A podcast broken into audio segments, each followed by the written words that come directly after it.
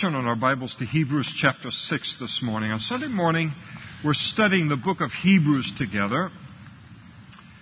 We come to Hebrews chapter 6. If you're with us this morning and you don't have a Bible, there are men coming up the aisles right now with Bibles. And just wave to them and get their attention. They'll get a Bible into your hands. And then please, if you don't own a Bible, take that Bible home, make it yours as a gift from the Lord. And uh, God wants everyone to have a Bible. We want everyone to have a Bible. Hebrews chapter 6, verse 13. Oh, let's start in verse 12. He's speaking and he says to these Jewish believers that you made, that you do not become sluggish, but rather imitate those who through faith and patience inherit the promises.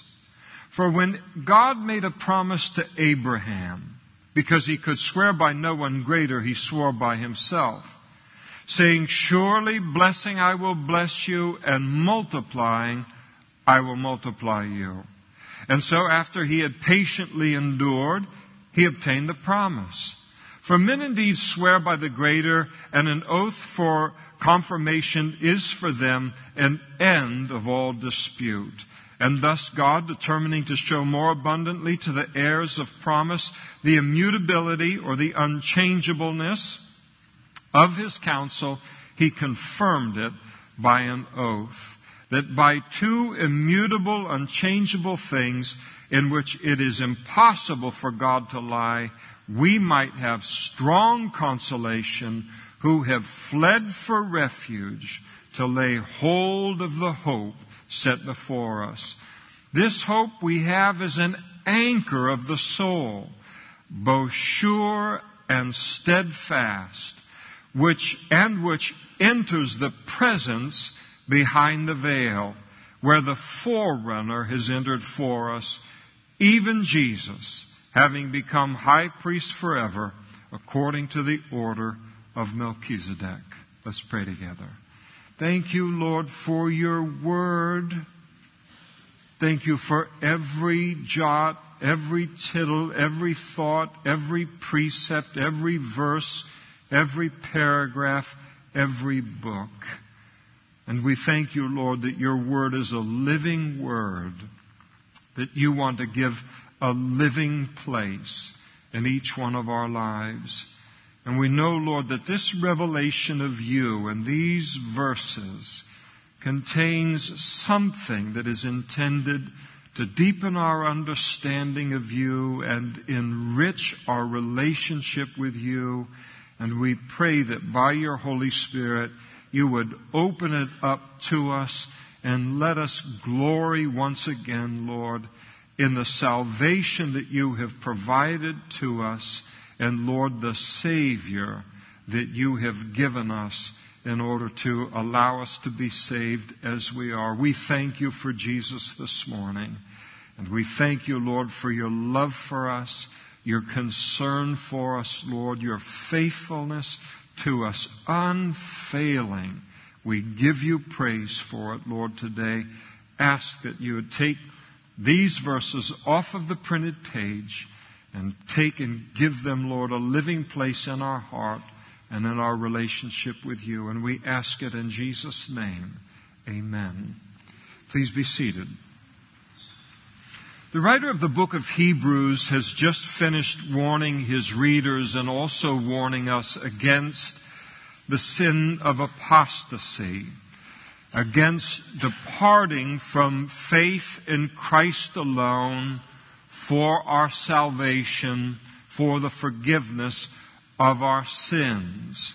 And he warns against apostatizing or departing or leaving that salvation for the simple reason that there is no other source of salvation except the salvation that is found in Christ alone. Now that sometimes sounds uh, arrogant to people that don't know the Lord yet. It won't always. They'll come to know the Lord and glory in it. But it seems as if God is being exclusive. Jesus declared of himself and the salvation that he offers the world. He said, I am the singular. I am the way, the truth, the life. And no one comes to the Father but by me. That's the fact of the matter related to salvation from the mouth of the Savior himself. And sometimes people look at that and they say that's too exclusive. That's too narrow. They have a complaint with all of that. I never complain about the narrowness or the exclusiveness of salvation. Number one, and the fact that it doesn't exclude anyone. It is a narrow way to be saved. It is one way to be saved. But no one is excluded from being saved. I always look at it because I know who and what I am. And I know who and what I was before I came to know the Lord, and I know who and what I am to this day.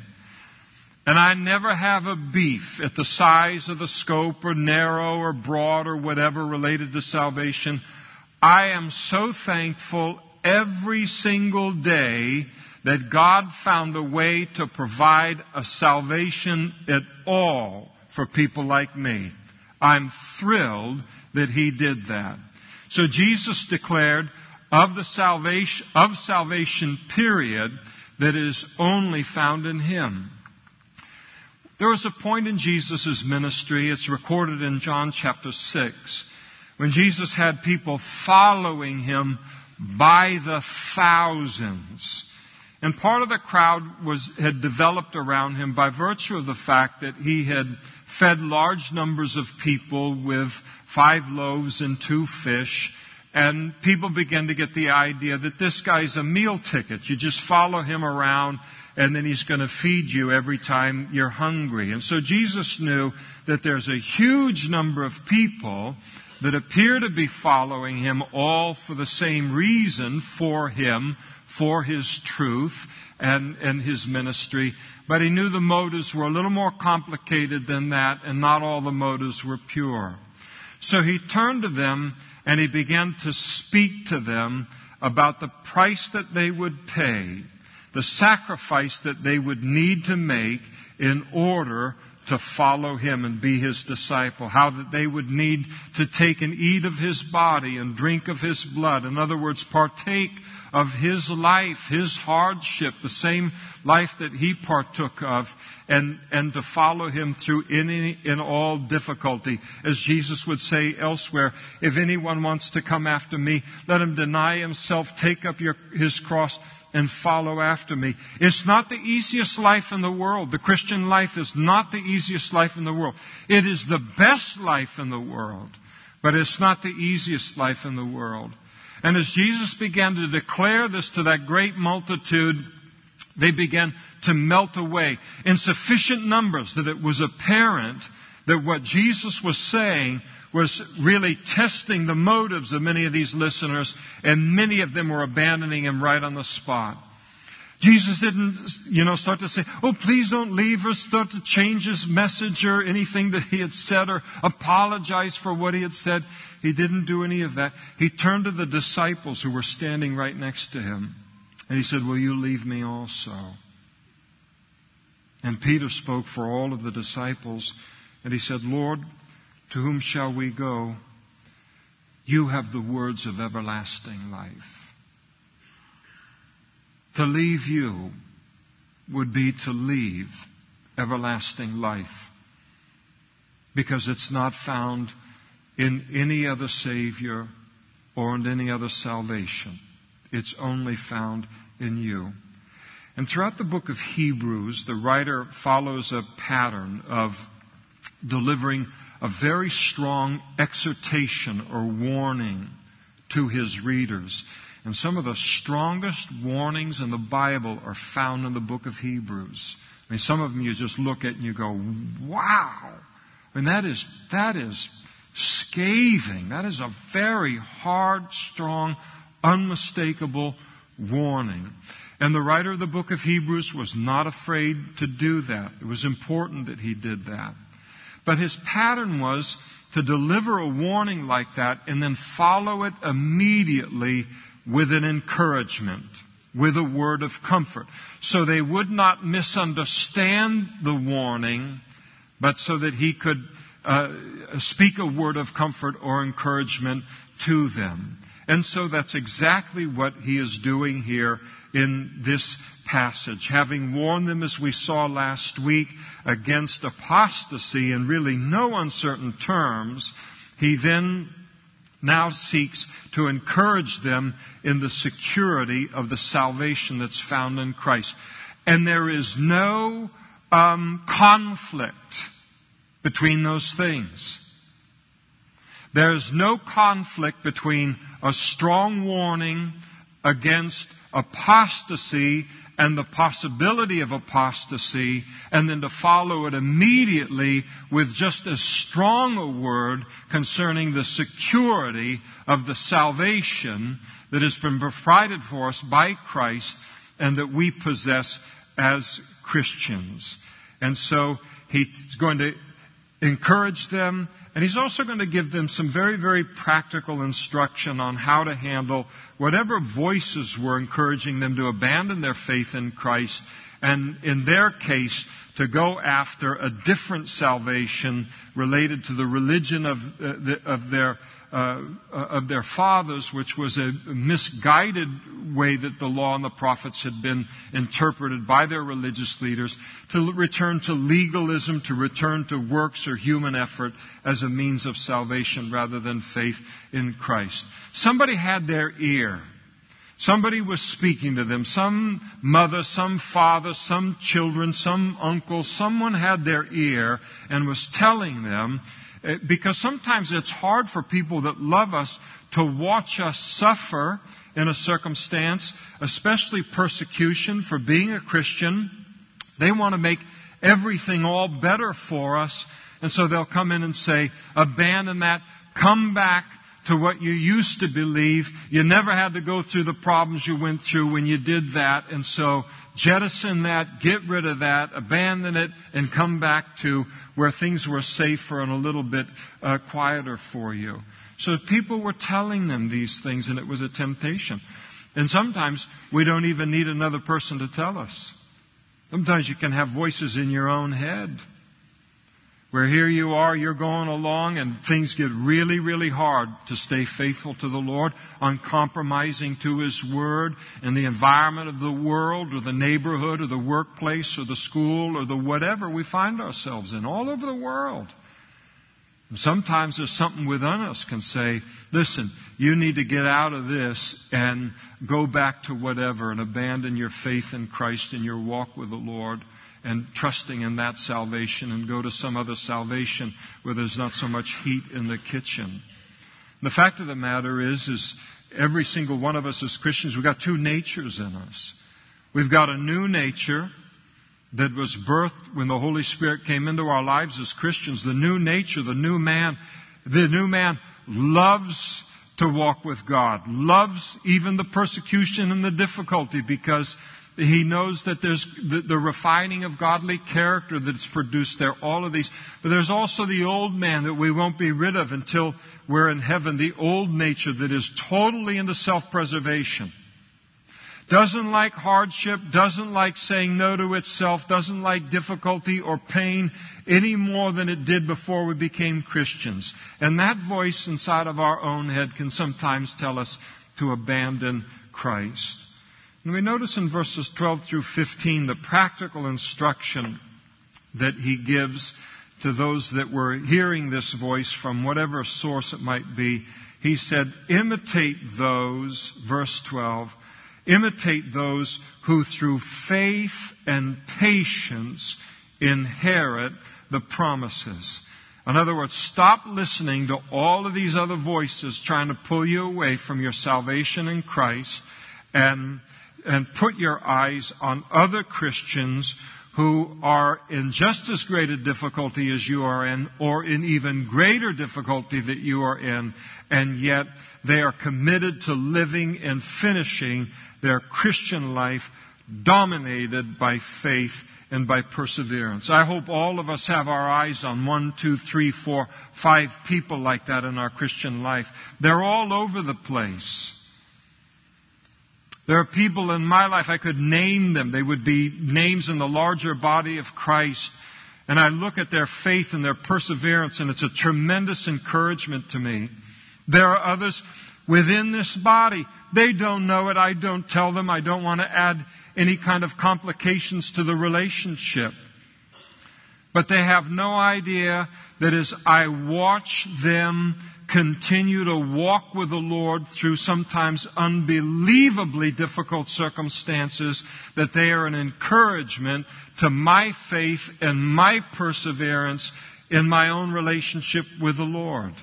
And so all of us need those kind of people in our lives that we're either watching or have them as a relationship in our life. And the writer is saying there are plenty of those kinds of people in the body of Christ. Get your eyes on them and keep your eyes on them.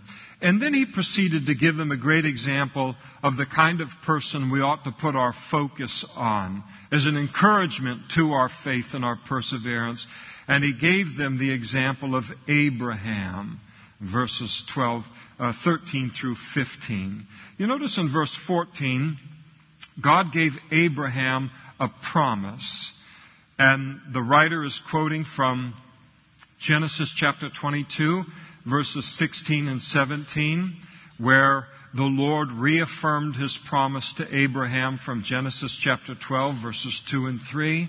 And in that Genesis chapter 12 passage, God had called upon Abraham to leave his country of Haran and to travel to a land that he would show him, the land of Israel, where God would make a great nation of him and that all of the families of the world would be blessed in him.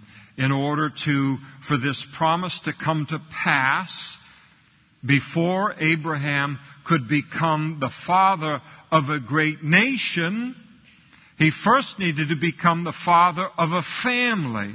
He needed to become the father of a son.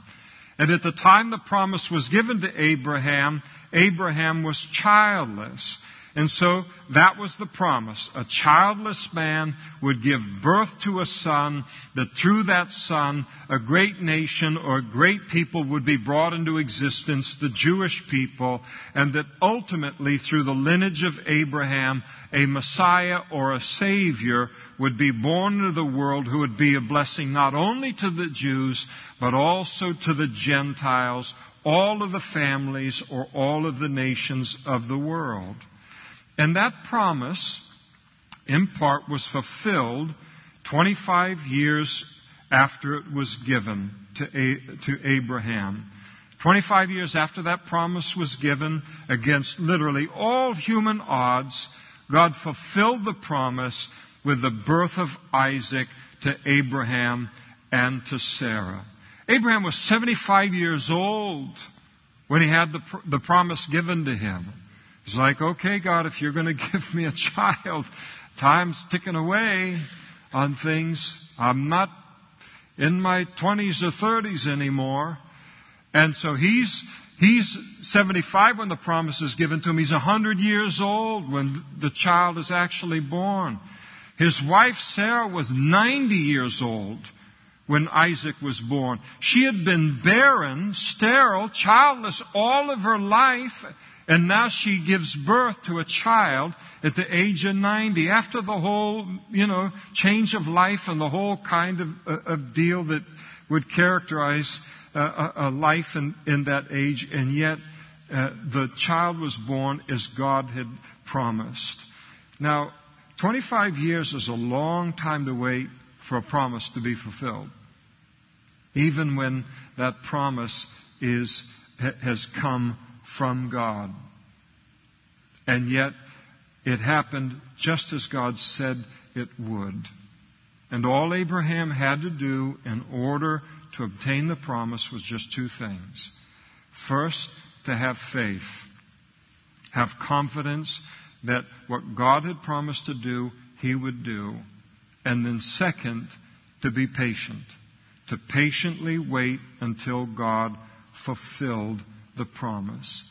And the point that the writer is making to his readers and to us is that what is needed in that period of time between when God gives us a promise, like everlasting life, or that we're going to go to heaven, that when God gives us a promise at a particular point in our lives, the time between when the promise is given and the fulfillment of that promise, what's needed in our lives as well is faith have confidence in the promise that God has made, and then patient, to just patiently persevere. And so, how does a promise become fulfillment? By patiently enduring until it happens. And if we do, he is saying, if we do the same two things in our pilgrimage toward heaven, we trust God, patiently wait on Him, stick with Him, we will find ourselves one day in heaven just as God promised. And it's as simple as that. So you take a deep breath, exhale, and you relax. And all we need to do to one day end up in the glory of heaven is to just keep trusting in the Lord and just keep on keeping on in our relationship with Him, as the old saying uh, goes. Now, Abraham never saw the full fulfillment of God's promise to him in his lifetime. He saw the birth of Isaac, but he never saw Isaac become a great nation. And he never saw the Messiah be born of his seed. But he thought, God gave me a son, he'll take care of the rest. And God did. And for us, all we need to know is that God gave us His Son and He'll take care of the rest. He'll make sure that we get into heaven. One of my favorite verses in all of the Bible is Romans chapter 8 verse 32 where Paul writes and he said, He who did not spare His own Son, think about that, but delivered Him up for us all, how shall He not with Him also freely give us all things.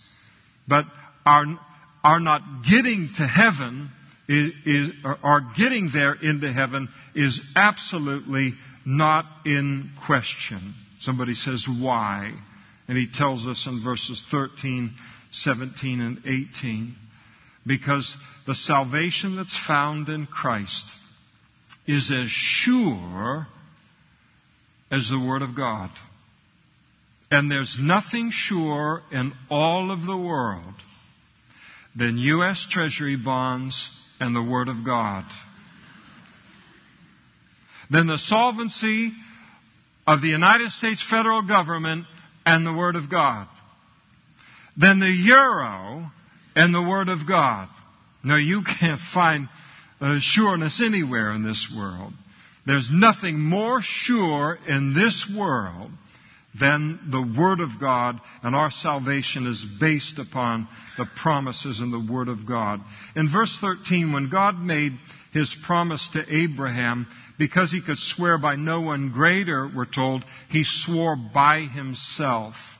In Genesis chapter 22, when God reaffirmed his promise to Abraham, he prefaced it by saying, By myself I have sworn. In other words, when he makes this promise to Abraham, he gives Abraham his word, but then he also puts himself under oath, so to speak. And the point is that if God's bare word is absolutely and unfailingly sure, how much more when he adds an oath to perform that word to the promise was completely sure. Now, further, the writer tells us in verse 16 that when men swear uh, to the truth, that they always swear by something or someone who is greater than themselves. So you go into a court of law or you deal with somebody else and somebody will say, I swear on the Bible. I swear on a stack of Bibles. I swear by all that is high and holy. I swear to tell the truth, the whole truth, and nothing but the truth. So help me God. And so these things are, these uh, references are made, and I'm swearing by someone or something that is greater than myself. And when a person does that, it ends any dispute related to the truth. I have a twin brother I grew up with, and um, sometimes we'd make one another swear over issues. Some turn up missing. I said, Gabe, did you eat my cookie? I didn't eat your cookie. Do you swear on a stack of Bibles that you did not take my cookie? I swear on a stack of Bibles I did not take your cookie. And that was the end of the dispute. That's how disputes ended. And the point that he's making here is that if God, if God has said something and then further sworn an oath to the fact that it's true, then that should end any dispute about the subject. And what's the subject he's talking about in the passage? Our salvation, my salvation, your salvation that's found in Christ as heirs of the greater promise God was giving to Abraham, that he would not only bless the world with a physical nation or people known as the Jews, but that a great spiritual kingdom would be birthed out of his loins as well with the birth of the Messiah, speaking of Jesus and speaking of us as the body of Christ. In other words, the promise of salvation in Christ is sure, it's immutable, it's unchangeable because God who cannot lie has promised it. And of course, this would have been and is a tremendous encouragement to us related to our salvation and related to our hope of heaven. And so we believe God's promise concerning salvation, that we are going to inherit that promise as we just simply remain patient and watch everything unfold. Now, the writer wants us to know that our salvation, as I said, is sure, as sure as God's Word, and that there's nothing sure than God's Word in all of the world. God wants us to be absolutely assured that what He has promised us, it's going to come to pass. And it's interesting to realize that His very integrity, God's reputation is bound up in my salvation. If He fails to take me as a believer in Jesus Christ from where I stand here this morning behind this pulpit ultimately to standing on that glassy sea in heaven, then something far worse will have happened in all of creation than me missing heaven. God will have been proven a liar. His reputation will have been sullied. Well, the Bible says he cannot lie. And his reputation is perfect because he is perfect. So the idea is that one day we will end up in heaven because he will be faithful to his word. Now finally I want you to notice in the latter part of verse 18 all the way through into verse 20 that the writer then gives us three wonderful illustrations to emphasize the security or the sureness of our salvation found in Christ. In verse 18, he uses the imagery from the Old Testament of what were known as the cities of refuge. As Christians, he tells us, we have fled for refuge to lay hold of the hope set before us, that is, the hope of salvation. In the law of Moses, God set up a um, six cities that were known as uh, cities of refuge. Uh, three, three of them were located on the west side of the, the Jordan River in Israel proper. Three of them were located on the east side of Jordan, where uh, two and a half of the, uh, of, of uh, the tribes had settled there. And the idea behind the city of refuge was if a person accidentally killed another person, let's say you were out uh, cutting wood, getting ready for winter with your neighbor, and uh, the head flies off of the axe, and how unfortunate could things be, but it lands right in his forehead. And he dies on the spot. Well, one of the problems with that, because of that culture, they didn't have police force like we have, where in every city and every county and, and all you've got these police forces for law enforcement. So when a person would commit a crime against another family, there was a, a person who was called the Avenger of Blood or the Kinsman Redeemer. The oldest male member of that family was responsible to avenge the family member that had been sinned against or a crime had been committed against. They were to avenge that on the person that had committed the crime. And it was a, it was a very fabulous, I don't have time to develop it right now, but a very, very fabulous um, way of doing things uh, under the circumstances at the time. But when a person accidentally killed somebody, they, bef- the Avenger of Blood would have immediately tried to hunt them down and kill them. But he's innocent, but he might kill them before he could get the facts out and explain the whole thing. So he could run to one of these cities, enter into the city. The priest would then verify the facts surrounding the circumstances and if it was indeed accidental, it was manslaughter, then that person who had accidentally killed his friend or another person could stay within the boundaries of that city, and as long as they lived within the boundaries of that city, the avenger of blood could never uh, touch them.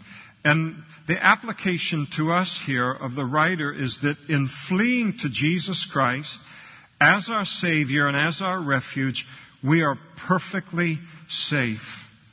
As long as we remain in Him, we don't leave Him for another uh, salvation, then no avenger in any way can touch us. No one can snatch us out of God's hands. And so he's emphasizing the fact that our salvation is a safe salvation. He declares further in verse 19 that our hope in the salvation that's found in Jesus is an anchor to the soul. So what a physical anchor does for a ship, our hope or our confidence of everlasting life does for our soul. The purpose of a physical anchor related to a ship is to keep that ship safe, steadfast, immovable, no matter how great the storm might be, it also keeps a ship from moving uh, based upon things that sometimes we can't see, but they are moving around us like wind or sea currents. The anchor stabilizes that ship. It keeps it safe and steadfast and immovable. And he's declaring to us that in the same way, our hope or our confidence of everlasting life found in Christ keeps us safe and steadfast and immovable in uh, every realm in life the physical realm and the spiritual realm and the mental realm and the emotional realm, no matter what form of trial comes against us, this anchor keeps a hold on us, no matter how bad the storm might be, mentally or emotionally or spiritually or physically. And he tells us that our hope of everlasting life is sure. Literally, that word sure means it cannot slip. That our anchor, our salvation, cannot slip or fail us in any circumstance or storm of life. He tells us that the hope of salvation, of everlasting life that we have is steadfast. And that means literally it can't break. It will never collapse under the weight of any circumstance that we face in life. It will never fail us at any point in life, even if it comes to the point where we give up our life for the sake of Christ. And it's only the salvation that's found in Jesus that is both sure and steadfast. And he tells us why. Because this anchor enters the presence behind the veil. And the veil speaks, all of this is Old Testament imagery. But in the temple, the ancient tabernacle, and then later the temple, in that building there was a holy place. And then there was a great curtain that separated the holy place from another room that was called the Holy of Holies. And so it's talking about that great curtain. You picture it in your mind, and that anchor goes right from around your ankle around your heart or your mind, and it goes all the way through that veil and into the Holy of Holies. Just as surely as we have a rope that's tied around our ankle that goes all the way back to the Garden of Eden. People say, how do I know that I'm a descendant of Adam and Eve? Because you die. In Adam, all die. Death in the human condition testifies to the veracity of the ancient account of the creation and fall of man in the Garden of Eden. But that's not the only thing that has a hold on our life. On the other ankle or the other part of us, there's this great rope that goes through and is attached to an anchor that is anchored in the Holy of Holies. And that Holy of Holies, on the other side of that great veil, it represented the very presence of God. And the temple was a model of heaven. And so the Holy of Holies represented the very throne of God. And so our salvation reaches all the way into heaven and is anchored to or secured to something that is absolutely immovable, unshakable, unchanging, unaffected by anything in this world because it is anchored to the very throne of God itself. Now how secure is that? It can't be any more secure than it is. Ours is a secure salvation. And then finally he tells us in verse 20 that our salvation is sure because it enjoys Jesus as a forerunner.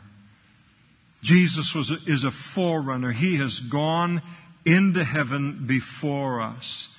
And he's telling us that the fact that Jesus is in heaven right now is the guarantee that we will follow him there. Jesus said in John chapter 14, don't let your heart be troubled. You believe in God, believe also in me. In my Father's house are many mansions. If it weren't so, I would have told you so. I go to prepare a place for you. And if I go, and He has, and prepare a place for you, I will come again and receive you to myself, that where I am, there you may be also. And under that old covenant of the law of Moses, only one man, the high priest, could enter into that holy of holies on only one single day out of the year. And he had to go into that room alone. He couldn't bring a cousin. He couldn't bring his mom. He couldn't bring Opie or Goober or Aunt Bee or Andy or anyone else.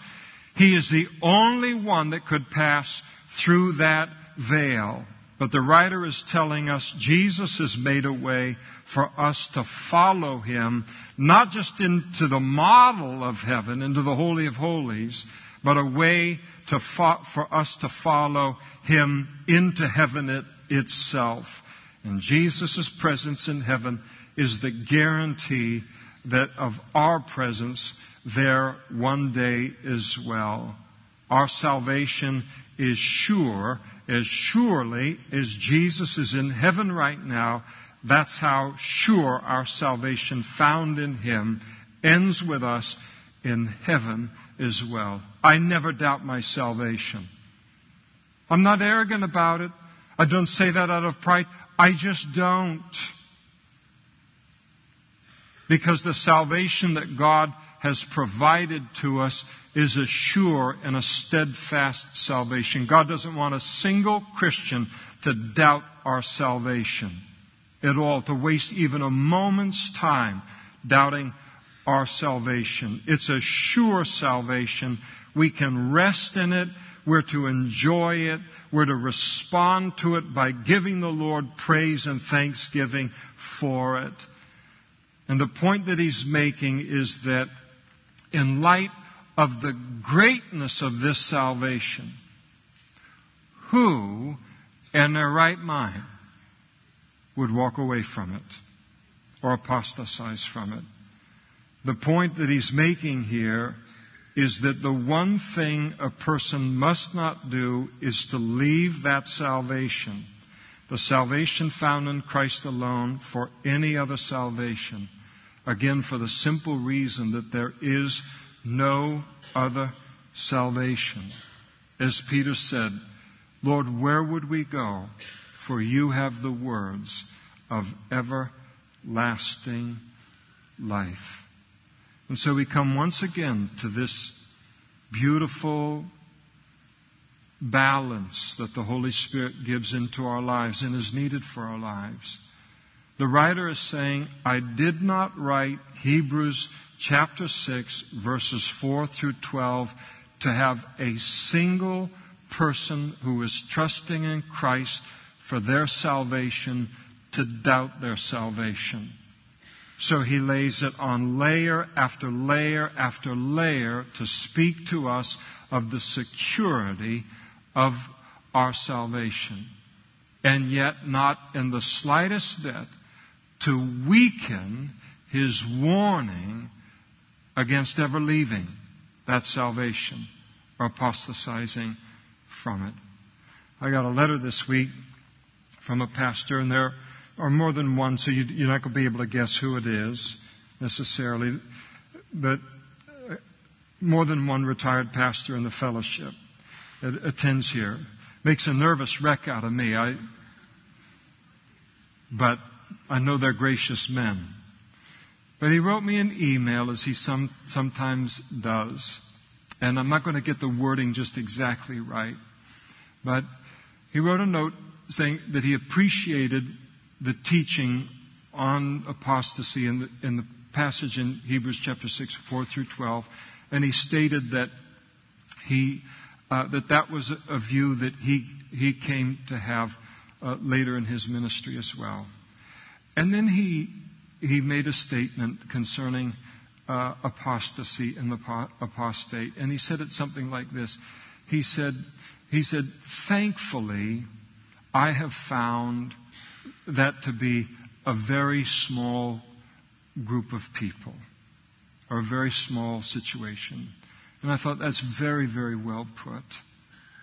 I, in all of the years that I have walked with the Lord, I, I bet I couldn't even list on one hand, fill five names where I'd look and say, that person is definitely an apostate. It's a rare circumstance. But even if it's just one in a million that, or a person is being tempted to take that step, they still need that warning. And these Jewish believers that the writer is writing to, they are, they are seriously being tempted. And so he does not say that they had committed apostasy or that they would or that they had lost their salvation in any way. He was warning them not to do what some were tempting them to do. And so the importance for us to have that kind of maturity as Christians to say, oh no, don't tell me it's all got to be in its own little box and everything and this got to fit right here and all and there can't be any mystery with God and, and, and, and, and don't confuse me with the facts even if they're biblical. God doesn't want a single one of us as Christians to doubt our salvation and doubt the fact that because of our faith in Christ, we will stand in heaven with our Savior one day. And yet at the same time, to issue that warning of never leaving this salvation because this is the only salvation and the only hope of salvation in the world. Let's stand together and we'll pray.